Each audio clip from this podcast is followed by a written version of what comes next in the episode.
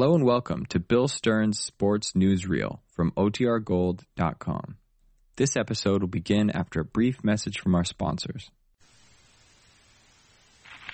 C-O-L-G-A-T-E, presents Bill Stern. With a Colgate Shave Cream Sports Newsreel. Bill Stern, the Colgate Shave Free Man, is on the air. Bill Stern, the Colgate Shave Free Man, with stories rare. Take his advice and you'll look keen. You'll get a shave that's smooth and clean. You'll be a Colgate brushless fan. Good evening, ladies and gentlemen. This is Bill Stern bringing you the 318th edition of the Colgate Sports Newsreel. Our guest tonight is the heavyweight champion of the world, Joe Louis. But first, reel one, portrait of luck. I'm sure you've all heard stories of lucky people who won fortunes on sweepstakes tickets. Do you ever wonder what happened to those persons after they had won those fortunes? Let's recall some of the lucky sweepstakes winners tonight and see what did happen to them. Quite a few years ago, out in Indiana, there lived a poor, obscure working man named Arthur Court. Like so many poor people, Arthur Court dreamed of someday having riches. One day, Arthur Court bought a ticket on the Irish sweepstakes. And even though the odds were over a million to one against him, Arthur Court's ticket on the Irish sweepstakes was a winning ticket. And he won $89,000. Now, Arthur Court was no longer poor. He'd won a fortune. And yet, inside of one year, Arthur Court had lost every cent of that fortune, and he was in jail, unable to pay his bail. But there were other sweepstake winners with even stranger stories. For just about this same time in London, England, there lived a poor working man named Robert Whitaker. Now, Robert Whitaker never wanted to be rich, but he did want enough money to get married on, for he was desperately in love with a beautiful girl. There never seemed to be quite enough money for them to get married on. Until one day, Robert Whitaker bought a ticket on the Calcutta Sweepstakes, a ticket that proved to be the winning ticket. And Robert Whitaker suddenly became rich, for he'd won $230,000. Now he could get married.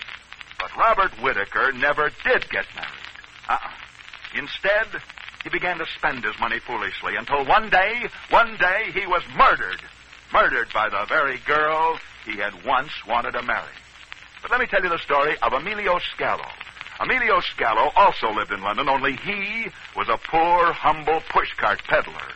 One day, Emilio Scalo bought a sweepstakes ticket on England's famous English Derby, and his ticket won, paying Emilio Scalo one million two hundred thousand dollars. Emilio Scalo, a poor pushcart peddler, had suddenly become a millionaire. It was incredible. But his good fortune also began to bring strange results. All his friends started asking him for money, and when he wouldn't give it to them, they wrecked his house. And to escape their fury, Emilio Scalo fled from England back to his native Italy, taking his huge fortune with him. But in Italy, Benito Mussolini, who was then the dictator of Italy and absolutely ruthless, ordered Emilio Scalo thrown into prison and his money confiscated. And so, Emilio Scalo, who'd won a million two hundred thousand dollars on a sweepstakes ticket, lost all of that fortune, his friends, and his home because of his good luck. However, the largest sweepstakes payoff was won by a man named Vladimir Huracho. In 1941, Vladimir Huracho purchased a ticket on the Argentine sweepstakes. And since his ticket was the only winning ticket, Vladimir Huracho won over $2 million. But, when it came time to pay Mr. Huracho, they couldn't find him. Finally, after a great deal of searching, in December of 1941, they did find him. They found him living in Hawaii.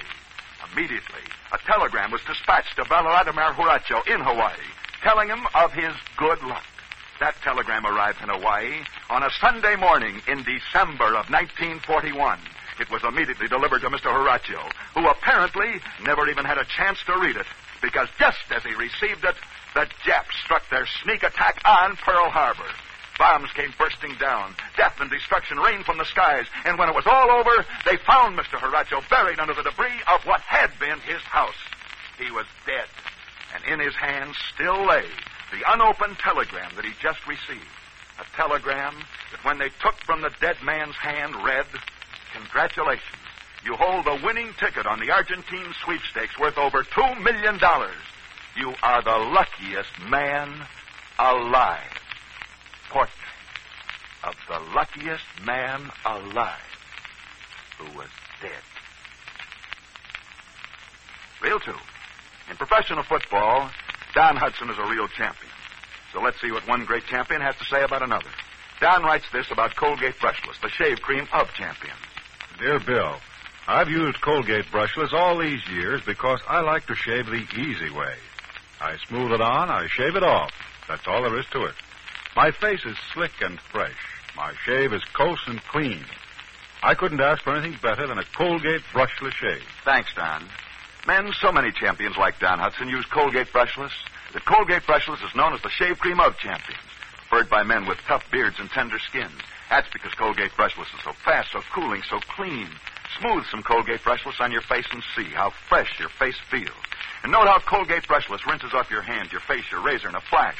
Colgate Brushless is especially made to be fluffy and light. Colgate Brushless is never gummy, never greasy, never gooey. I recommend Colgate Brushless in the 9 ounce economy sized jar that saves you money, lasts longer, and fits neatly on the bathroom shelf. Buy Colgate Brushless tomorrow.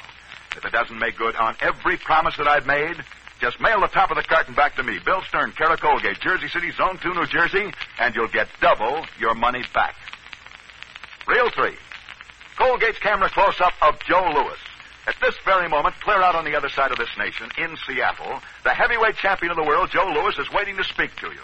So now, in order that you may hear Joe Louis in person, this is Bill Stern switching you across the nation from where I'm standing in New York City. The next voice you hear will be the heavyweight champion of the world, Joe Louis, speaking from Seattle, Washington.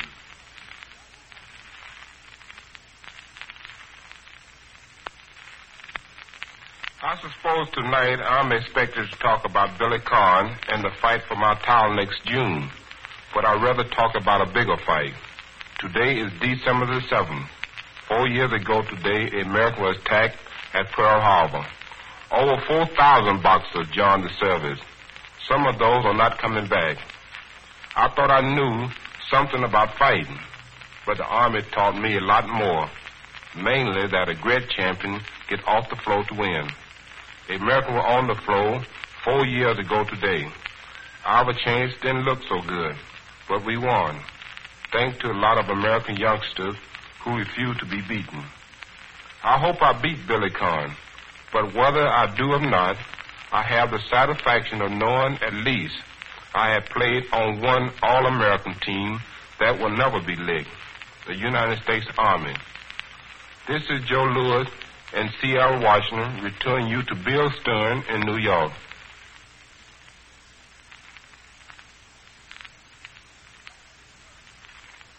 Thank you very much, Joe Louis. Reel 4. Profile of a football game. Last week we broadcast the Army Navy football game, and because we did, a curious sports story came to light. The story of another Army Navy game football broadcast. And the amazing story of how that broadcast saved the lives of 10 Americans. On November the 29th, back in 1941, a group of American sportsmen were fishing off the coast of Newfoundland in a small private fishing boat. After the fishing was over for the day, along about 4 o'clock in the afternoon, the private fishing boat started back into port. Since the day's fishing was over and the boat was coming in, everyone was below decks listening to a radio. For that November the 29th of 1941 was the day of that year's Army Navy football game. And these American sportsmen on their boat were busy listening to this broadcast of that Army Navy football game. Suddenly, out of nowhere came a shot. The shell came screaming over the bow of their boat. The ten Americans rushed up on deck to see what had happened. There they found to their amazement, not 100 yards away, lay a German submarine. The Germans ordered the American boat to stop. The American fishermen were stunned. This was November of 1941. The Germans had no right to be shooting at a neutral boat. The American was not in the war yet. But since this was purely an American fishing boat without any means of defending itself, the Americans had to let the Germans come on board. The German commander was the first on board. Who owns this boat and what is he doing in these waters? I own her. She's a private fishing boat. We're Americans, and I see no reason why we shouldn't be in these waters. Ah, you Americans are such fools. The Fuhrer has said any American ship that comes within range of our torpedoes, he will sink. In five minutes, I will blow this boat to pieces. We have no lifeboat. We have no way of getting to shore. That is your lookout. Are you sure you have no guns on board, no radio, no wireless?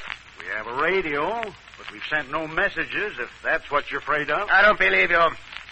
Turn your radio on. I said turn it on. The Navy is taking to the air. The Navy reserves are coming out. The Navy is. So, Mr. American, you think I fall for a trap, eh? You think we are dummkopf? We go before your Navy planes arrive. But someday we come back a little. For a moment, the Americans in that fishing boat were too stunned to speak. What had happened? Why had the Germans suddenly left? And then, then the truth slowly began to dawn on the Americans. When the Germans had switched on the radio, they had tuned back onto the Army Navy football game broadcast, which the Americans had been listening to before the Germans had come. And over that radio had come a voice saying, The Navy is taking to the air. The Navy reserves are coming out. That had been the voice of the sports announcer describing the football game between Army and Navy.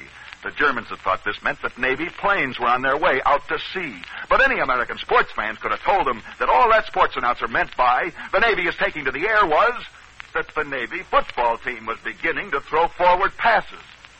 And so, so a sports broadcast saved the lives of ten Americans. We could never tell the end of the story because of the war. But just the other day, I received a telegram from Allen Walz, the crew coach at the University of Wisconsin.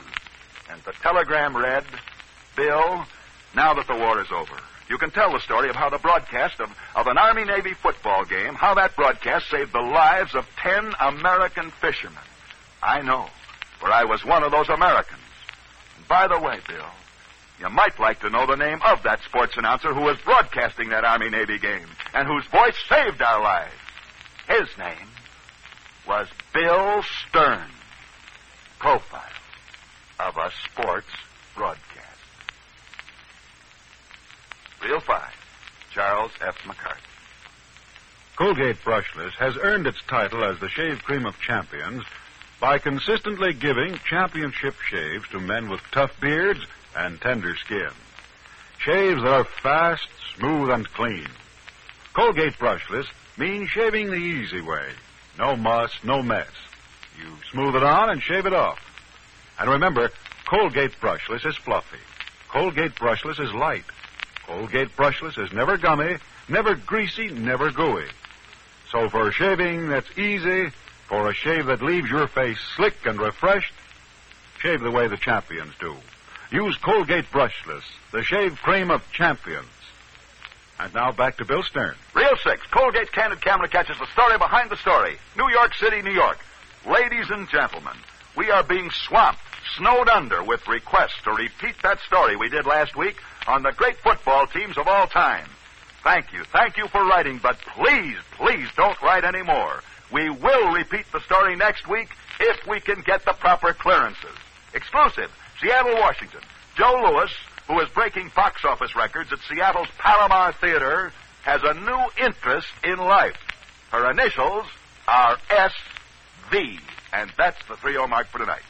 Next Friday night, we'll be back same time, same stations, with another edition of the Colgate Shave Cream Sports Newsreel.